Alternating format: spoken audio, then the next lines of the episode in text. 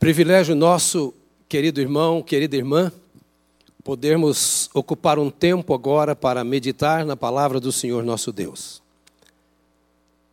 Nesses dias quietos em nossos lares, sem podermos nos mover tanto, precisamos lembrar que o Senhor dos exércitos está conosco e que o Deus de Jacó é o nosso refúgio.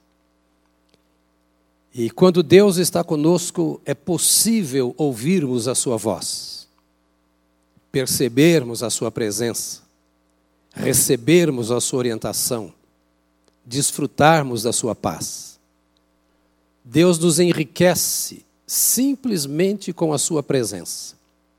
Só o fato de Ele estar conosco traz ao nosso coração o descanso necessário.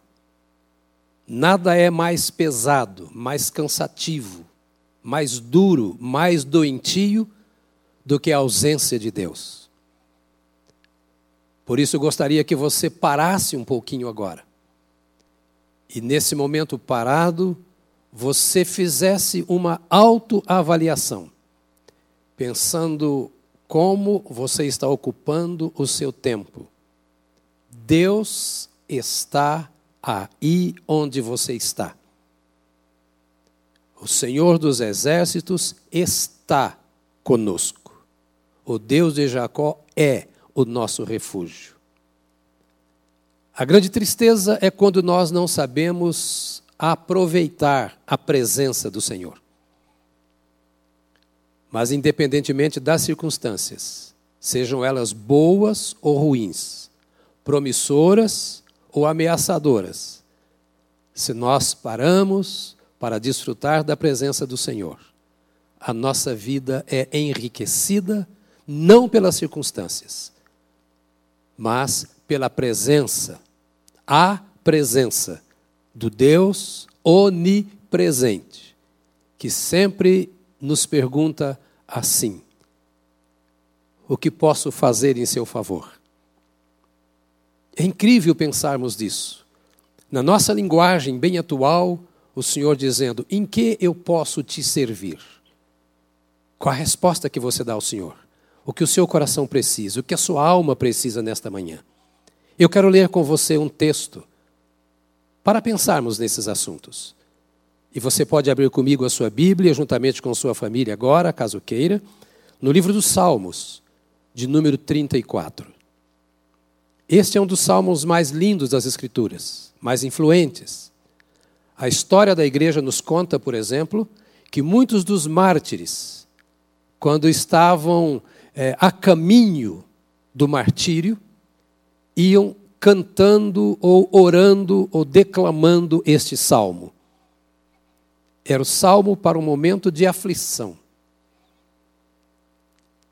Nesse momento de aflição, estavam consagrando ao Senhor a sua vida por meio da proclamação desta palavra que nós vamos ler agora, o Salmo 34. Diz assim: Bendirei o Senhor em todo o tempo, o seu louvor estará sempre nos meus lábios.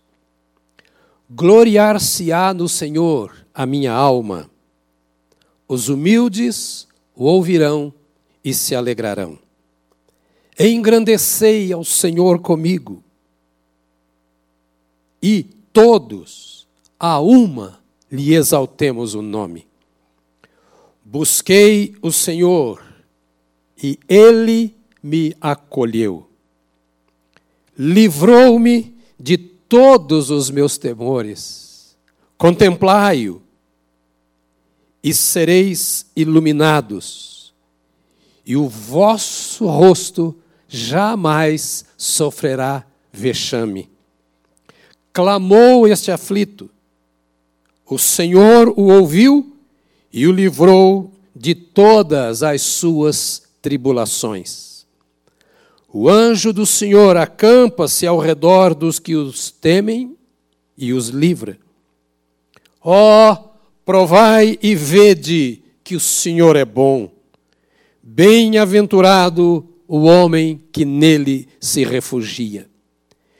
Temei o Senhor vós, os seus santos, pois nada falta aos que o temem.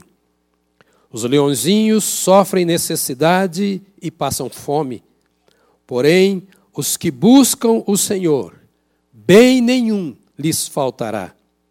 Vinde, filhos, escutai-me, eu vos ensinarei o temor do Senhor. Quem é o homem que ama a vida e quer longevidade para ver o bem? Refreie a sua língua do mal e os lábios de falarem dolosamente. Aparta-te do mal e pratica o que é bom. Procura a paz e empenha-te por alcançá-la. Os olhos do Senhor repousam sobre os justos, e os seus ouvidos estão abertos ao seu clamor. O rosto do Senhor estará contra os que praticam o mal, para lhes estipar da terra a memória. Clamam os justos, o Senhor os escuta e os livra de todas as suas tribulações. Perto está o Senhor dos que têm coração quebrantado e salva os de espírito oprimido. Muitas são as aflições do justo, mas o Senhor de todas o livra. Preserva-lhe todos os ossos, nenhum deles sequer será quebrado. O infortúnio matará o ímpio, e os que odeiam o justo serão condenados. O Senhor resgata a alma dos seus servos, e dos que nele confiam, nenhum será condenado. O que acabamos de ler é um salmo de Davi, cujo título é Provai que o Senhor é bom. Provai que o Senhor é bom. E quero usar o título desse salmo como tema para a nossa fala nesta manhã. Provai que o Senhor é bom. Diga para a sua própria alma isto: Ó oh, minha alma, prove, porque o Senhor é bom. Prove que o Senhor é bom. Nenhum de nós ignora a verdade de que aquilo que nós ouvimos pode influenciar em muito a nossa vida e o nosso comportamento. Ouvimos muitas vozes o tempo todo. E nesses dias em especial, temos ouvido vozes que muitas vezes não ajudam. Se é verdade que somos influenciados pelas muitas vozes, também é verdade que nós precisamos saber ouvir. Não apenas ouvir, mas selecionar, filtrar aquilo que nós temos ouvido porque a nossa alma ouve aquilo que nela nós lançamos. Nós podemos esconder verdades que não entrarão em nossa alma e podemos trazer inverdades que adoecem a nossa alma. A maneira como nós ouvimos as coisas certamente vai determinar o modo de vida e a saúde do nosso interior. E eu quero compartilhar com você essa palavra nesta manhã, neste dia em que nós estamos orando e jejuando pela nossa pátria, na expectativa de que a sua alma seja sarada pela palavra de Deus. No meio de tantas notícias não boas, que você escolha hoje ouvir o que a palavra de Deus diz que você escolha, neste contexto dos dias atuais, as promessas do Senhor para a sua vida, independentemente do estilo de vida que você tem vivido até aqui e das escolhas que você fez até agora, que você escolha agora ouvir o Senhor, para que a sua alma tenha esperança, para que o seu coração seja reavivado, para que o seu espírito seja fortalecido e isso seja saúde para o seu corpo, para todo o seu ser. O salmista que escreve esse texto é Davi. Menino simples, de uma família humilde, da cidade ou da região de Belém. Um pastorzinho que levava uma vida normal, boa, nada agitada, cuidando do rebanho do seu pai. Tudo lhe era fácil, aparentemente. Com exceção das agruras naturais do trabalho, era uma vida de um interiorano que vivia em paz consigo, com a natureza, com a família. E um dia, em sua casa, aparece um profeta que o separa em nome do Senhor para que ele fosse o rei de Israel. Mas Israel tinha um rei. E esse rei passa por problemas espirituais seríssimos, atormentado por espíritos malignos. E Davi é levado à casa do rei Saul para tocar harpas, enquanto a alma daquele homem era afligida por inimigos espirituais. Enquanto Davi tocava canções ao Senhor, os inimigos eram afugentados da vida de Saul. A vida de Davi, a presença de Davi, o estilo de vida daquele moço chamou a atenção do rei que o traz para morar no palácio e ser o seu servo, o seu servidor. Davi cresce ao lado do rei e logo ele é colocado como líder no exército de Israel. Aquela vida tranquila do interior vai cedendo lugar às agitações do palácio, às demandas de um rei a presença e controle de uma tropa. E ele vai crescendo porque era um homem cheio de Deus. E enquanto crescia cada vez mais na sua vida profissional, nacional,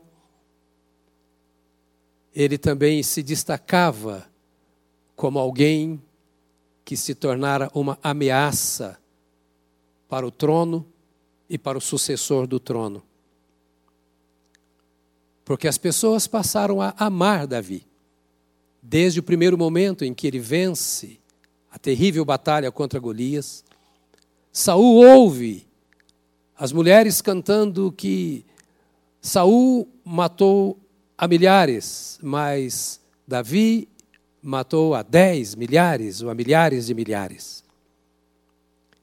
O ciúme, a inveja, começa a ser o instrumento que governa o relacionamento entre Saul e Davi. Isso piora, porque Davi conquista a amizade do sucessor de Saul, o seu filho Jonatas. E esta amizade entristece o coração de Saul e provoca ciúmes. Olha como a vida é muito parecida com a vida de hoje.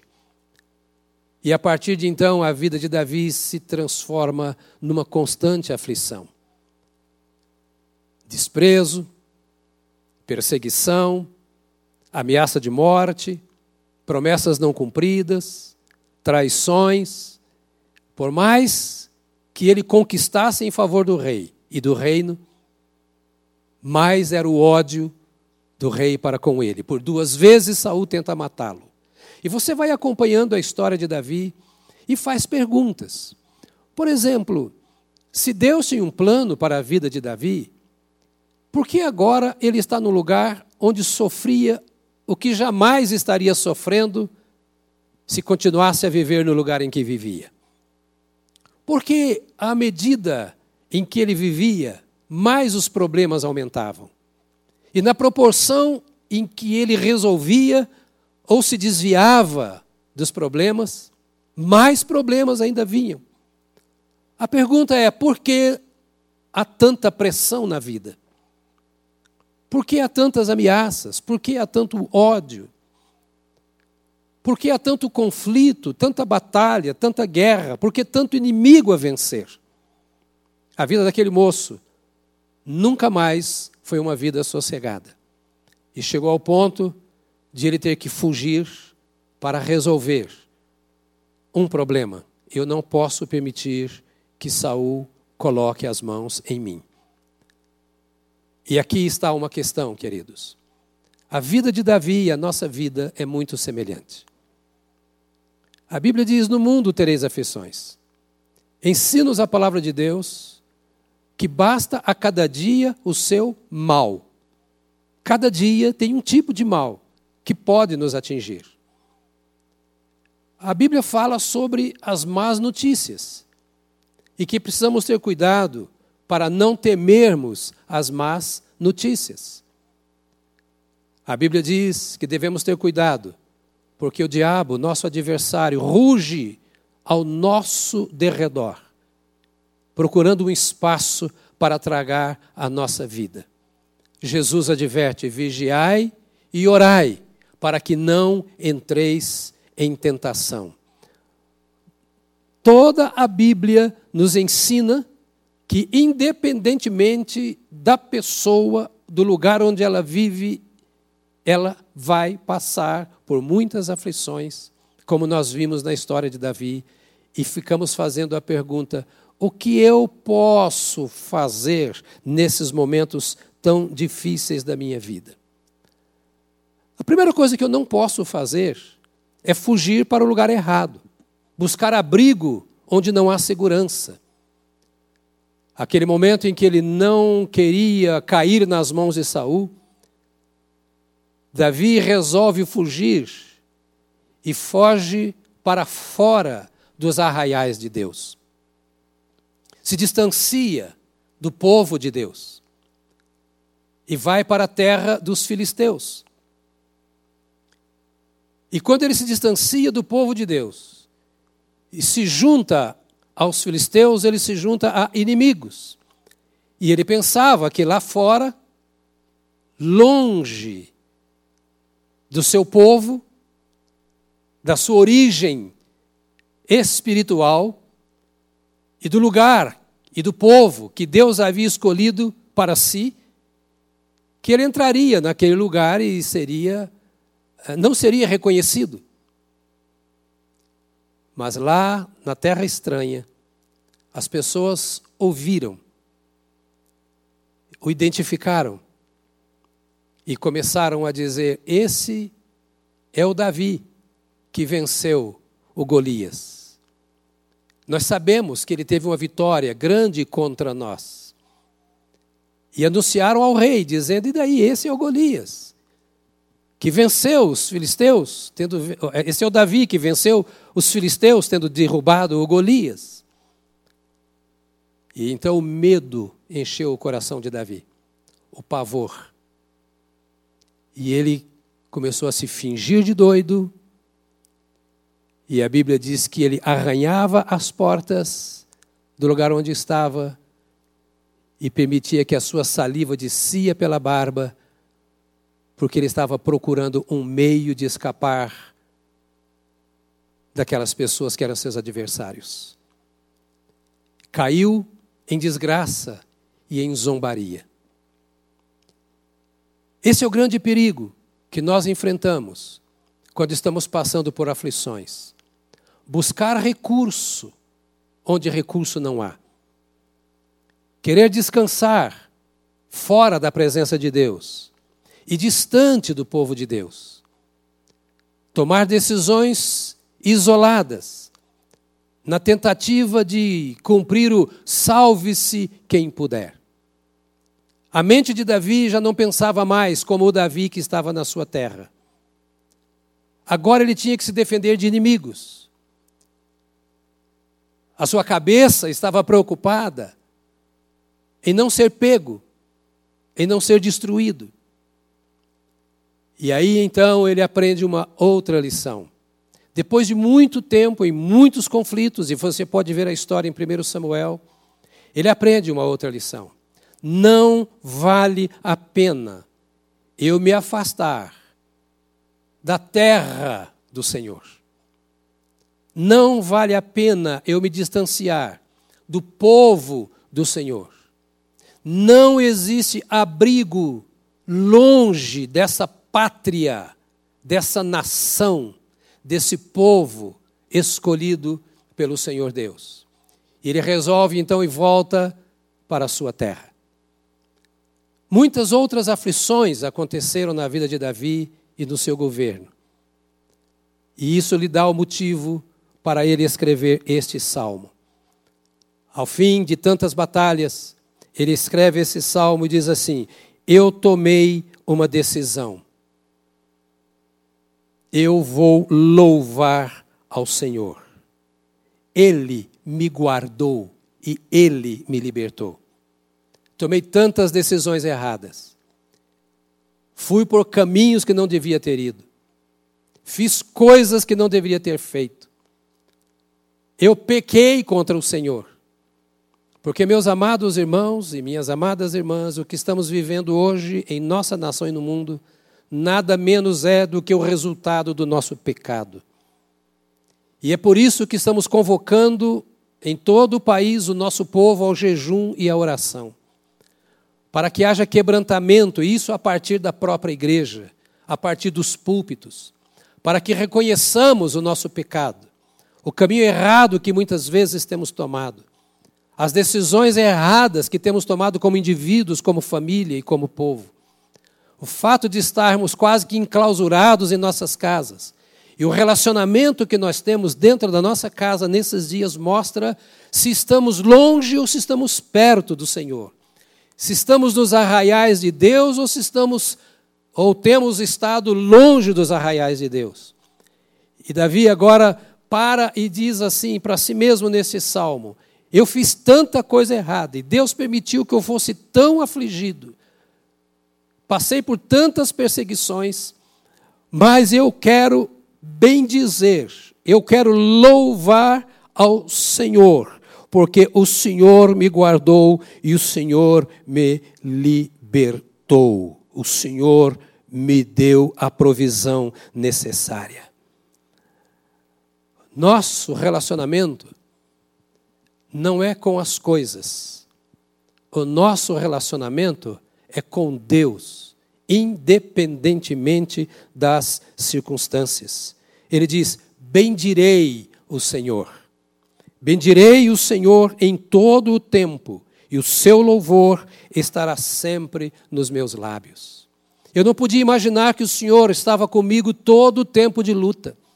Eu não podia imaginar que o Senhor estava comigo porque eu me sentia só nos momentos de tribulação, de ameaça. Eu tomei decisões erradas, eu fiz o que não devia ter feito, eu me fiz de bobo muitas vezes, eu me escondi muitas vezes. Eu feri pessoas muitas vezes, é a história do Davi. Eu matei gente. Eu enganei sacerdotes. Eu menti para homens de Deus, eu menti para o povo de Deus. Eu virei as costas para Deus e fiz tudo aquilo que eu não deveria ter feito. E Deus poderia ter me tirado a vida, permitido que alguém me matasse. Fugindo da morte, eu não sabia que eu estava correndo em direção da morte. Querendo viver, eu não percebia que eu estava trazendo sobre mim condenação. Mas Deus me guardou e por isso eu bendirei ao Senhor em todo o tempo. Eu não podia imaginar que Ele estivesse ao meu lado naquele tempo, porque a minha mente estava voltada para a minha própria defesa, para salvar a minha própria vida. Os meus pensamentos estavam em eu resguardar aquilo que eu já havia conquistado. Mas eu percebo hoje e permito que a minha mente seja dominada por outro tipo de coisa. Eu tomei uma decisão. Eu bendirei ao Senhor em todo o tempo, e o seu louvor estará sempre nos meus lábios. Porque eu me lembro o que ele fez por mim. Gloriar-se-á no Senhor a minha alma. Ou seja, a minha glória está no Senhor.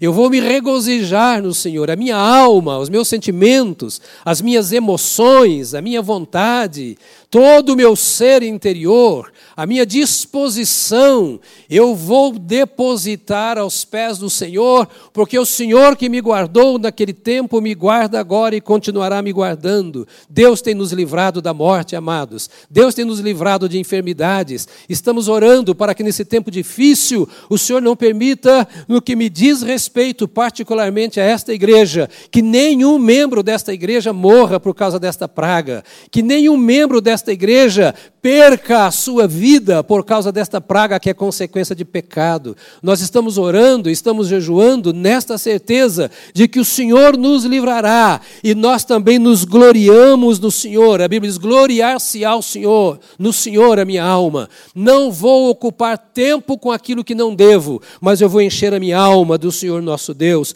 E os humildes ouvirão, as pessoas saberão e elas se alegrarão que o meu prazer, a ocupação da minha alma, alma, a consagração da minha alma está no Senhor. E depois dessa decisão, ele nos faz um convite, ou seja, ele está dizendo assim: me acompanhe. A coisa mais preciosa é que o coração do adorador sempre busca outros que adorem juntamente com ele. Ninguém que conhece o Senhor quer andar sozinho com Deus. Ninguém que é abençoado por Deus quer a bênção só para si. Quando nós lutamos sozinhos, nós estamos querendo para nós. Mas quando nós abrimos o nosso coração, nós queremos outros conosco. E ele então faz um convite dizendo: Olha, eu vou me gloriar no Senhor. Então engrandecei o Senhor comigo, e todos a uma lhe exaltemos o nome. É o convite para mim e para você. Voltemos a nossa alma para o Senhor. Lembremos as muitas vezes que nós também já vencemos. Lembremos a nossa infância, quando, como Davi, nós éramos tranquilos. Lembremos das lutas e lembremos das vitórias. E saibamos que nenhuma dessas vitórias foi conquistada pelo nosso braço, mas que o Senhor esteve conosco e que o Senhor que esteve conosco está agora também. E esse é o Senhor diante de quem nós devemos nos render. É o Senhor a quem nós devemos bem dizer. E devemos convidar outros para fazer isso conosco, para que a terra se encha da glória do Senhor e não da murmuração, não da lástima, para que a nossa casa se encha da glória do Senhor para que a nossa lembrança não seja dos nossos erros, dos nossos pecados, das nossas falhas, das nossas doenças, das coisas que nos ameaçaram, mas que a nossa mente esteja cheia de lembranças doces de que o Senhor tem cuidado de nós até aqui, por isso nós chegamos até aqui, porque Ele cuida da nossa vida. E façamos o mesmo convite com esse coração, é o Senhor quem fez, então juntem-se a nós e engrandeçam ao Senhor conosco. Hoje mesmo, um dos nossos irmãos, membros da igreja, o único até hoje, que foi parar na UTI por causa do coronavírus. Hoje ele saiu da UTI e nós podemos dizer glória a Deus, porque se tivermos um caso, temos uma história para contar. O Senhor tem trabalhado em nosso favor. Então, todos juntos, comigo, a uma, diz o salmista, exaltemos o nome do Senhor, levantemos, que nós nos lembremos disso e coloquemos bem alto o nome do Senhor. Não é o vírus que está conosco, o Senhor dos exércitos está conosco. O Deus de Jacó é o nosso refúgio. Não é um vírus a ameaça para nós nós. Estamos fora desta ameaça, porque o Senhor está conosco. Engrandecei o Senhor comigo, e todos, todos, todos, a uma, lhe exaltemos o nome. É o convite do salmista, é o convite do Espírito Santo para nós. Então ele traz agora alguns motivos, algumas razões para nós louvarmos. Ele diz: Olha, busquei o Senhor e ele me acolheu. Você pode dizer isso? Quantas vezes durante aqueles dias de ameaça de Saul contra ele, Davi buscava ao Senhor. Quantos livramentos, quantos caminhos lhe foram apontados pelo Senhor. Quanto socorro, quanta gente o cercava. Quantas vezes ele nem percebia que era Deus que estava acalmando o seu coração temeroso. Mas ele diz: Eu busquei o Senhor. Eu busquei o Senhor e ele me acolheu. A Bíblia diz: buscai ao Senhor enquanto se pode achar. invocai-o enquanto está perto. Ô oh, amado, não é hora de falarmos mal do governo. Nem hora mal de falarmos mal de ninguém, de nenhum país, de nenhum profissional. É hora de pararmos para buscar ao Senhor. Não há tempo para falar de Saul. Não há tempo para combater agora quem quer que seja. É um tempo de pararmos e aproveitarmos o tempo que muitas vezes nos falta nos dias que estamos trabalhando, para dobrarmos os nossos joelhos para termos essa história para contar. Busquei o Senhor e ele me acolheu. Este é o seu Deus. É o Deus que nos acolhe, que nos coloca no seu colo, que nos abraça, que nos recebe, independentemente de quem somos. Talvez você nem conheça o Senhor, é hora de conhecê-lo. Talvez você não tenha experiência com Deus, é hora de ter. Talvez o que enche o seu coração são as terríveis lembranças do passado. Mas Davi não fala do passado. Ele errou e erraram com ele. Ele pecou e pecaram contra ele. Ele foi ferido e também feriu. Então ele tinha tribulação na sua alma mas ele dizia: não é essa a minha vida, essa foi a minha vida. E eu desprezo esse tipo de vida. Eu quero me lembrar agora de um Deus presente, de um Deus que responde, de um Deus que age, um Deus que ouve o meu clamor. Eu busquei o Senhor e ele me acolheu e livrou-me de todos os meus temores. Olha este verso 4 do Salmo 34. Busquei o Senhor e ele me acolheu e livrou-me de todos os meus temores. Nós não sabemos o que vai acontecer amanhã, mas nós podemos controlar a nossa alma. Nós não precisamos estar cheio de temor. Nós podemos ser verdadeiros, o vírus é uma ameaça, o trânsito é uma ameaça, o câncer é uma ameaça, a vida está cheia de perigos e de ameaça, mas não são os perigos, não são as ameaças que controlam a minha vida. A minha vida é controlada pelo Senhor, a quem eu busco e a quem eu sirvo, quer seja aqui ou seja na eternidade. Precisamos crer nesse nosso Deus. Ele diz no verso 5: Contemplai-o e sereis iluminados, e o vosso rosto jamais sofrerá dano. Ou seja, preste atenção, contemplai-o, mostre consideração, contemplai-o, olhe para ele, não olhe para o vírus, olhe para ele, não olhe para a confusão dentro de casa. A olhar para Ele, leve-o em consideração e chame-o à sua presença. Entrega o controle da sua vida a Ele, dos seus pensamentos a Ele. Repito, contemplai-o e sereis iluminados. Nós olhamos os problemas e nós entramos em trevas, somos obscurecidos. Mas o Senhor disse: Eu sou a luz do mundo, e quem me segue não andará em trevas mas terá a luz da vida. Contemplai-o e sereis iluminados, e o rosto jamais sofrerá vexame. Olhe para o Senhor e você não vai passar vergonha. A vergonha está entre os filisteus. A vergonha está na luta corporal contra o Saul. A vergonha está no ficar dando desculpas. Mas a graça, a glória, a beleza está em olhar para o Senhor e não para os outros. O orgulho é a experiência mais terrível e talvez mais presente na vida humana. Do ponto de vista, me permita dizer, positivo, ser orgulhoso é dizer eu sou melhor do que todos. Esse é um orgulho. Eu sou suficiente. Eu controlo a minha vida. Esse vírus está mostrando que nós não controlamos nada e que ninguém controla nada mas o orgulhoso se sente superior aos outros. E o outro lado do orgulho é a inferioridade. E é entrar no seu casulo e orgulhosamente não permitir que o coração seja quebrantado. Então o salmista está dizendo para nós aqui: olhe para o Senhor. Não se preocupe com a vergonha, o Senhor não te deixará envergonhado. Deixa quebrar o seu coração duro. Você tem controlado a sua vida por tanto tempo. Deixa o Senhor controlar a sua vida. Você está cheio de medo porque tem encontrado em si mesmo a segurança. E agora a sua segurança se foi. Você sabe que não pode nada. Então quebranta o seu coração. Volte-se para Deus. Entenda que Ele tem aquilo que você precisa e ninguém mais.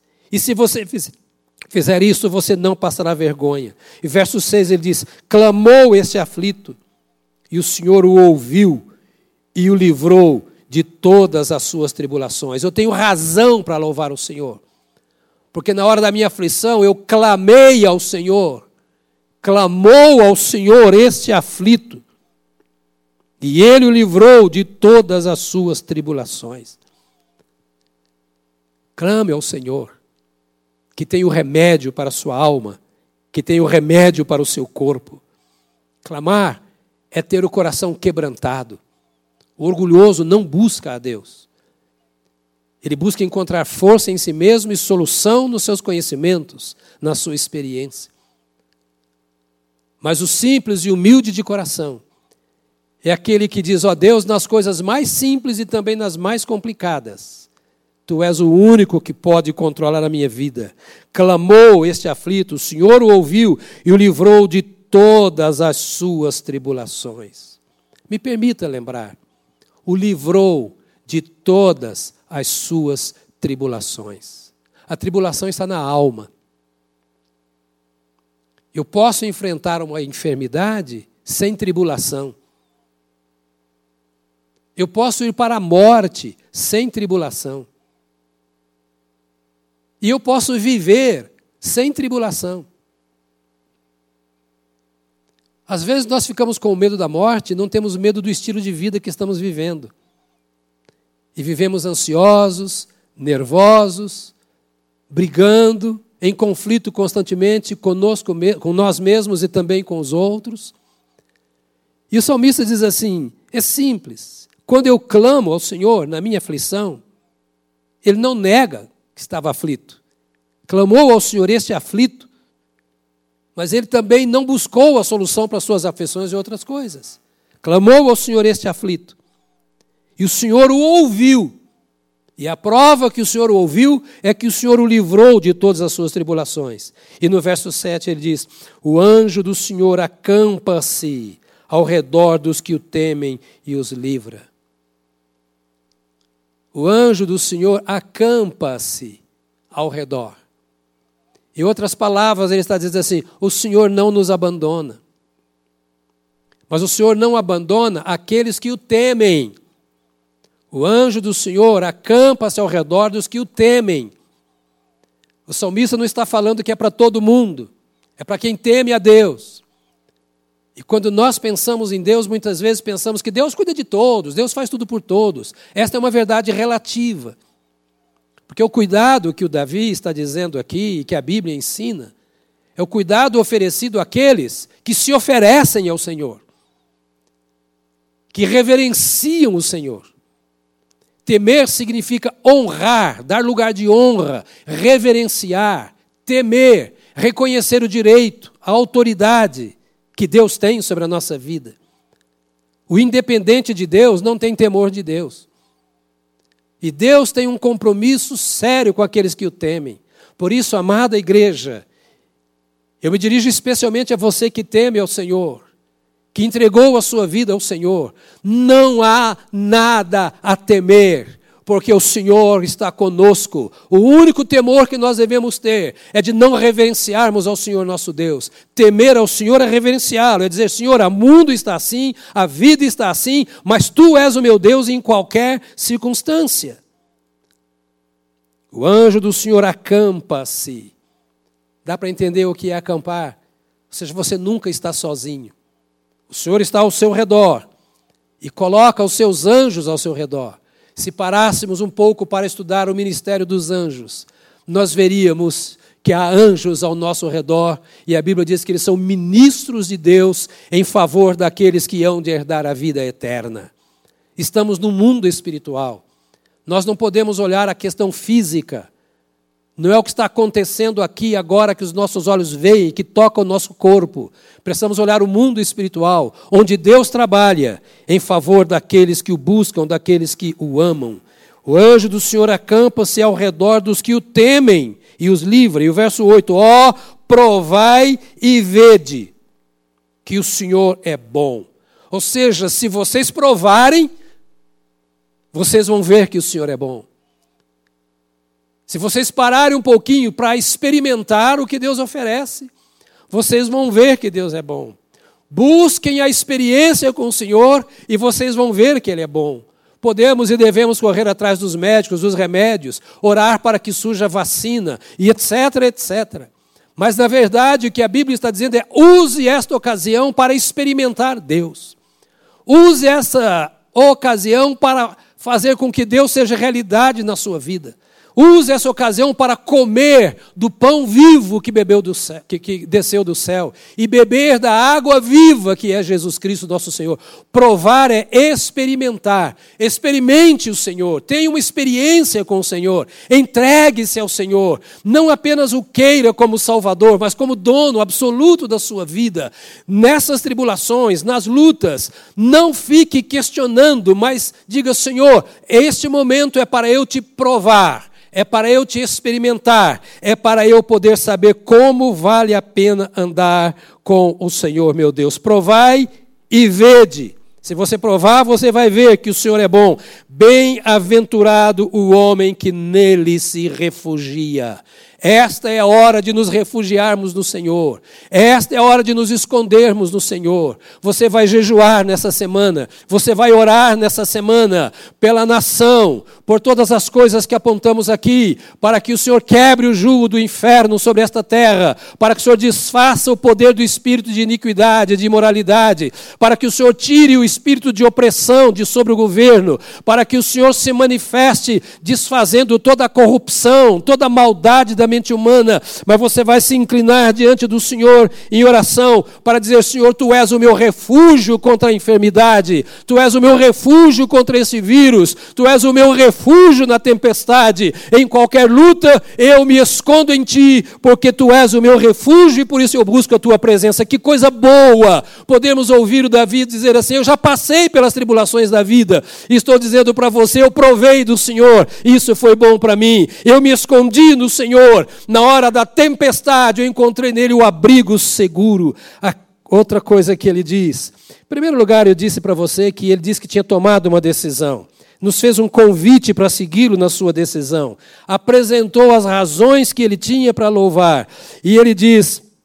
Do, da necessidade que nós temos agora, uma exortação que ele faz se nós queremos seguir ao Senhor. Temei o Senhor, vós, os seus santos, pois nada falta aos que o temem. Honrai ao Senhor, temei ao Senhor, vós, os seus santos, porque nada falta àqueles que o temem. Santos são aqueles que se consagraram, que foram separados para o Senhor nosso Deus. Temam, reverenciem, inclinem-se diante do Senhor, prostrem-se diante do Senhor, busquem ao Senhor. Entreguem a sua mente ao Senhor, o seu coração ao Senhor. Se vocês temem ao Senhor nosso Deus, façam isso, os santos, e entendam que nada falta àqueles que o temem. Então, seja, descansem no Senhor. Busquem o Senhor e descansem nele, confiem nele. Os leõezinhos sofrem necessidade e passam fome. Porém, aos que buscam o Senhor, bem nenhum lhes faltará. De alguma maneira, Deus levanta alguém. A gente sabe que haverá uma onda de desempregos muito grande. A gente não tem ideia do que poderá acontecer com a nossa economia, com reflexo na vida de cada um de nós. E alguns ficarão desempregados. Alguns dos membros da nossa igreja mas para que ninguém tenha falta de nada. O Senhor usará muitos de nós em favor dos outros e fará milagres na vida dos outros. Na verdade, quando eu não tenho na minha mão O Senhor, de alguma forma, faz com que venha para que nenhum bem falte aos seus filhos. Ele faz outro convite: Vinde, filhos, escutai-me, e vos ensinarei o temor do Senhor. Ou seja, o segredo está em temer a Deus. Eu quero que vocês entendam isso, ele está dizendo: Vinde, filhos, ouvi-me, eu vou ensinar a vocês o temor do Senhor. Ouça tudo que foi dito nesse salmo. Ouça e temam ao Senhor, porque é Ele quem tira vocês das aflições. É Ele que dá a vocês a vitória sobre o inimigo, sobre os Golias da vida. É Ele que, mesmo quando você erra, indo para lugar que não deveria ir e fazendo o que não deveria fazer, é Ele que te tira daquela aflição, porque Ele sabe que você não acerta sempre. Então não abandone o Senhor. Vinde, filhos, escutai-me. Quem é o homem que ama a vida e quer longevidade para ver o bem? Refreie a língua do mal e os lábios de falar indolosamente. Ou seja, cuide de si mesmo na presença do Senhor. Não fale mal dos outros. Não tenha maldade no seu coração, não seja dominado pelo dolo. Não entre no vocabulário do mundo.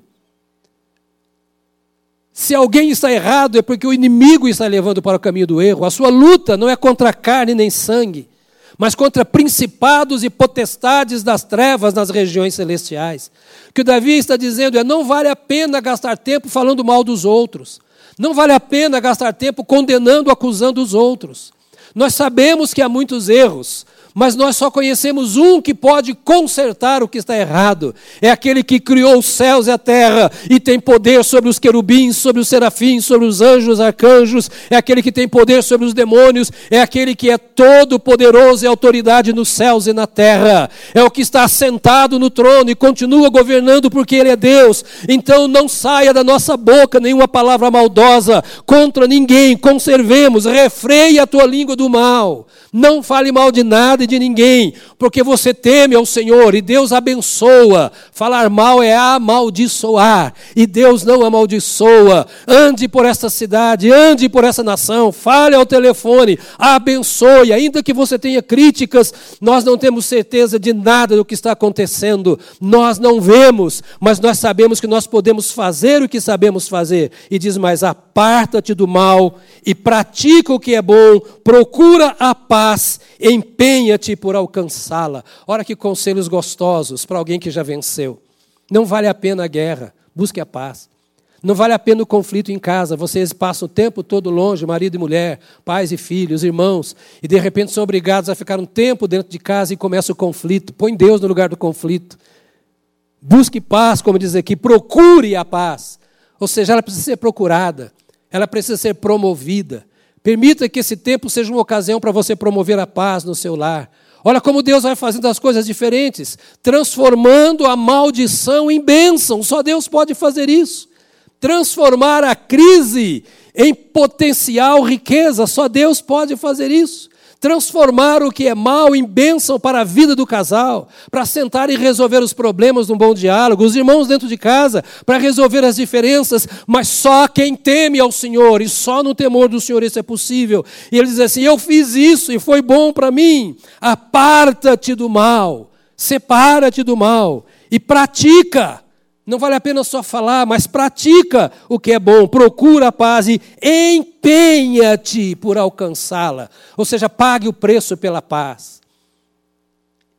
Eu passei por aflição e o Senhor me socorreu. E eu vejo que não vale a pena fazer muita coisa que eu fiz no passado. Então agora faça o que é certo e eu vou dizer a vocês o que deve ser feito. É isso que o salmista está dizendo aqui nesse salmo. E então ele termina dando um testemunho o testemunho de um adorador. Ele diz: Os olhos do Senhor repousam sobre os justos, e os seus ouvidos estão abertos ao seu clamor. O justo, o resto, o, o, reto, é aquele que faz aquilo que é certo. Por isso que quando nós estamos fazendo o que é errado, nós sabemos que é errado e paramos de fazer o que é errado. Aqui, o que a Bíblia está falando é do relacionamento do indivíduo com Deus. Está dizendo assim: entenda que Deus é quem nos guarda, entenda que Deus é quem provê para as nossas necessidades. Então, não é o mundo que vai oferecer para você o que você precisa. É Deus quem te dá a saúde para conquistar. E se você perder alguma coisa, Deus vai te dar a condição de conquistar de novo, porque os olhos do Senhor repousam sobre os justos e os seus ouvidos abertos ao seu clamor. Não clame a não ser ao Senhor. O rosto do Senhor está contra os que praticam o mal, para lhes estipar da terra a memória. Muita gente vai e está procurando crescer em cima da crise. Há muita gente tentando tirar proveito. Você não vai fazer isso. Você é uma mulher de Deus, você é um homem de Deus. Você vai fazer o que é justo. O rosto do Senhor está contra os que praticam o mal. Não use da crise de forma errada para resolver os seus problemas. Clamam os justos e o Senhor os escuta e os livra de todas as suas tribulações. Que coisa maravilhosa! Os céus estão a nosso favor. Os céus estão a seu favor. Você não tem laços com o inferno. Você não tem compromisso com o pecado. Você não tem compromisso com o diabo. Você tem compromisso com Deus, porque você é justo. Ele diz: clamam os justos, e o Senhor os escuta e os livra de todas as suas tribulações. Temos falado sobre isso. Nós passamos por tribulações. Mas Davi está contando o que Deus fez na vida dele o tirou da sepultura. Perto está o Senhor dos que têm coração quebrantado e salva os de espírito oprimido. Debruce sobre este salmo. O Senhor está perto. Se você está aflito agora, diga isso. O Senhor está perto. O Senhor não virou as costas para você. O Senhor não fechou os ouvidos. Não cerrou os seus olhos. O Senhor não cochila, o Senhor não dorme, Ele não se ausenta, Ele está conosco. E diz o texto: perto está o Senhor, de quem tem um coração quebrantado e salva os de espírito oprimido. Talvez o seu coração esteja assim quebrado aos pedaços. O espírito talvez esteja oprimido. Você olha para a sua empresa e diz: Eu não sei o que vou fazer. Você olha os funcionários, não quer demiti-los e não tem certeza se poderá tê-los. Você olha o futuro e o prognóstico não é bom. E você perde o sono e você adoece. Essas coisas são naturais do ser humano. Todos somos assim. E você não pode se sentir condenado se se sente assim, se pensa como está pensando. Mas o que o Espírito Santo está dizendo, a palavra, é: Deus está nos chamando, a nós de coração quebrantado. A quem tem o seu espírito oprimido? O Senhor está dizendo assim: Eu estou perto. Deixa eu encher o seu coração de esperança. Deixa eu encher o seu coração de fé. Substitua os pensamentos ruins, negativos, pessimistas, demolidores, que a situação está tentando lançar na sua mente, no seu coração. E deixa a sua alma se envolver com esta verdade real. Deus está perto e está vendo todas as coisas. E Ele está perto de quem tem o coração quebrantado. Ou seja, deixe quebrantar o seu coração também na presença de Deus. Abra mão do orgulho, da presunção. Entenda que você não tem poder para controlar tudo. Entrega isso ao Senhor. Muitas são as aflições do justo, diz ele, mas o Senhor de todas o livra. Pela fé, diga: Eu vou sair dessa. A nossa nação vai sair dessa. O nosso Brasil vai se levantar. Independentemente de quem esteja no governo, nós estamos clamando para que Deus governe a nossa nação. Independentemente de quem tem poder para controlar as nossas finanças, a nossa economia, a nossa cultura, as nossas universidades, independentemente de quem está em Brasília ou em São Paulo ou em qualquer lugar, o Senhor nosso Deus é o nosso recurso e Ele preserva todos os ossos, diz. Muitas são as aflições do justo, o Senhor os livra de todas, preserva-lhe todos os ossos, nenhum deles sequer será quebrado. O infortúnio matará o ímpio, e os que odeiam o justo serão condenados. Ou seja, o pecado é autodestrutivo, é uma bomba. O ímpio é um homem bomba. Ele se destrói. Mas o justo não. O justo, o Senhor nele se alegra. Ele termina dizendo: O Senhor resgata a alma dos seus servos, e dos que nele confiam, nenhum será condenado. O Senhor resgata a alma dos seus servos, e dos que nele confiam, nenhum será condenado. A palavra desta manhã, que encerro agora, é esta: O Senhor é o seu provedor, o Senhor é o seu guardião. E como diz o título do salmo, provai que o Senhor é bom. Provai que o Senhor é bom. Que tal fecharmos os olhos juntos? Pai, a tua palavra diz que tu resgatas a alma dos teus servos. E eu oro agora por todos e cada um dos membros da Igreja Batista do Povo. Não por sermos a melhor, a única, a perfeita, mas por sermos a tua igreja e por eu ser da parte do Senhor o responsável por ela. E é por esta igreja que eu oro em primeiro lugar. Estende sobre esta igreja o teu manto, a tua cobertura. Coloca, ó Deus bendito, de forma especial e em guarda os teus anjos, como diz a tua palavra, ao redor dos teus amados. Ó Deus eterno, estende a tua mão e vem em socorro de cada patrão e de cada empregado. Estende a tua mão agora, Deus bendito, e guarda os teus filhos nesta hora de tribulação, como diz a tua palavra, porque ao final de tudo nós queremos cantar como Davi cantou, que passamos por tribulação, mas provamos o Senhor e podemos dizer a todos: provem do Senhor, porque o Senhor é bom. Pai querido, nós não merecemos o teu cuidado, porque somos pecadores.